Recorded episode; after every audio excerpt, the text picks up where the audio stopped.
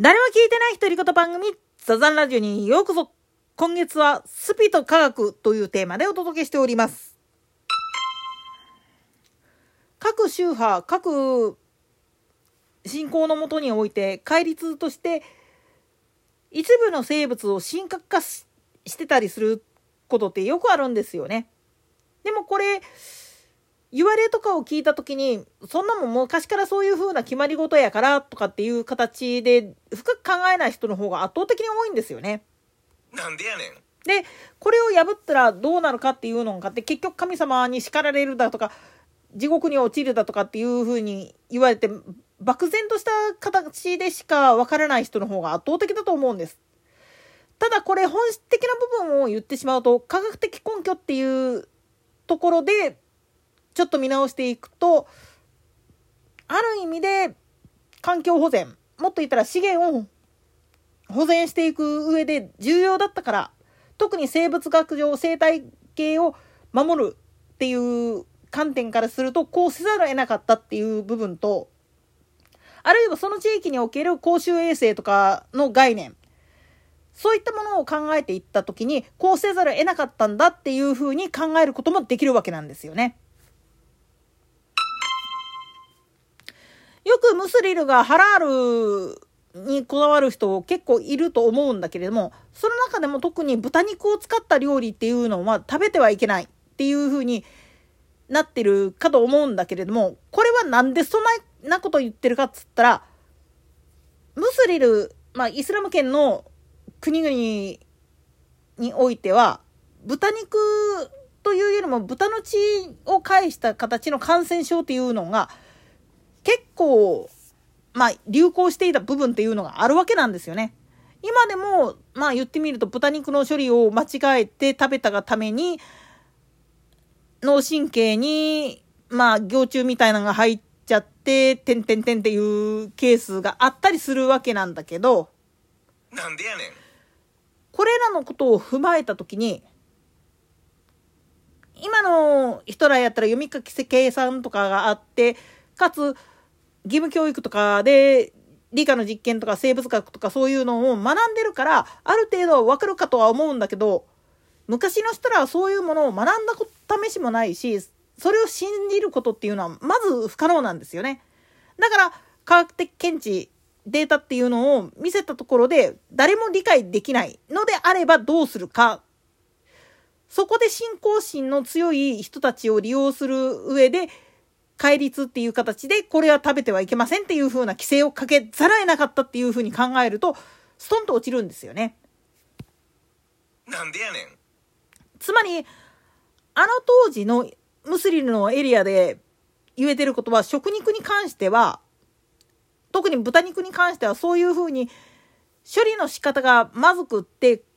食べられない状態なのにもかかわらず、それをわからんまんま提供して感染症にかかってしまった、あるいは食中毒で不幸なことになってしまったっていうケースが後を絶たないもんだから、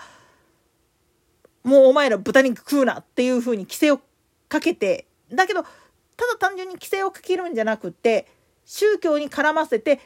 豚肉を食べるっていうことは神様に嫌われ行為だからやめろっていうふうに言えばみんな信じるだろうっていう予測のもとで戒律として作ったっていうふうにすると、ああなるほどねっていう話になってくるんです。さっきも言ったように、これが科学的見地として言ってみれば、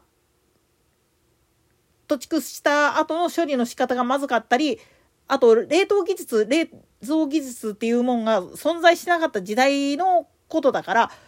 どうしてもやっぱり常温保存が効かなくって、塩漬けとかをやればいいのに、そういうもんもないような地域で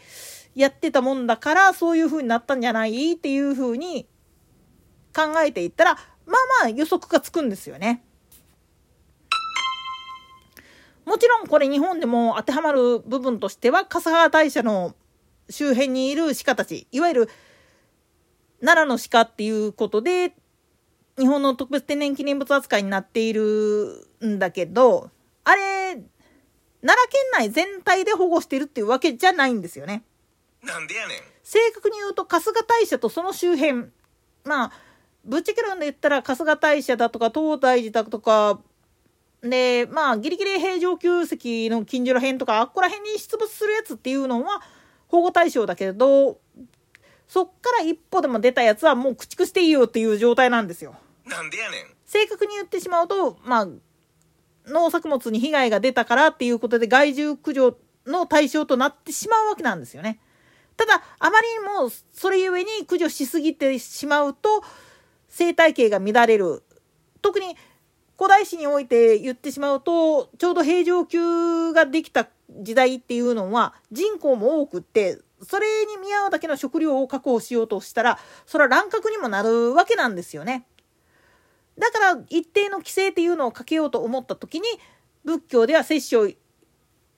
してはいけませんっていう戒律があるから、肉は食べるべからずっていうふうに遠ざける。これだけじゃ足りないからっつうことで、春日大社の御使いとして鹿っていうのはいるんだよっていうふうに教えたっていうふうにしておけば、あながち間違いでもないわけなんですよね。実際に奈良公園周辺はだいたい1000頭ぐらいの鹿が生息していて、それでまあ言ってみると毎年前後してるっていう形を取ってるんだそうです。これを管理する上でやっぱり問題になってしまうのは、数が増えすぎてもダメだし減りすぎてもダメだっていうことで難しいんだそうです。で、その増えすぎてしまうと当然だけれども対象地域外に飛び出して、まあ言ってみると食害が起きて農家さんプッチンっていうケースになりかねないんだそうです。つまり何らかの禁猟区があったりするっていうことは、それだけ乱獲があった、あるいは急激な都市開発とかが進みすぎてしまって人口が集中しすぎて食糧難になってたっていう風な傾向があるっていう風に読み解くこともできるわけなんです。だから逆転の発想で言ってしまうと、そういう規制がかかっている、あるいはそういう風習ができたっていう状況であれば、その前後らへんに何があったかっていうのを歴史的に見るっていう必要性もあるわけです。なおかつ衛生的な観点っていうのも感覚的に分かりやすくしようと思ったら、数値とかを見せるよりもそういう風な教えがあるよっていう風にしておけば大体理解しやすいわけなんですよね。ただこうやって科学が進歩してきて、そういうことを学んできてる人から見たらすごいバカバカしい話なんですよね。だけどそれをバカにしてはいけない最大の理由っていうのは、結局その人たちらに科学的にこういうことがあって、今はそこを気にしなくてもいいよって言われたとしても、やっぱり神様と結びつけちゃってるがためになかなか抜けない、信仰と結びついてるもんだから、どうしても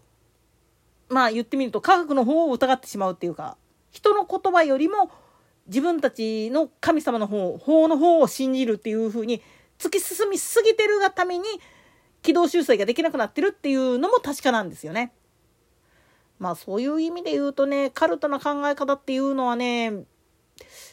時としていかがなものかしらっていう風な方向に行ってしまうから、ちょっと物事を俯瞰してみないとねっていうことがたびたび言われるわけなんですよね。といったところで今回はここまで。それでは次回の更新まで。ごきげんよう。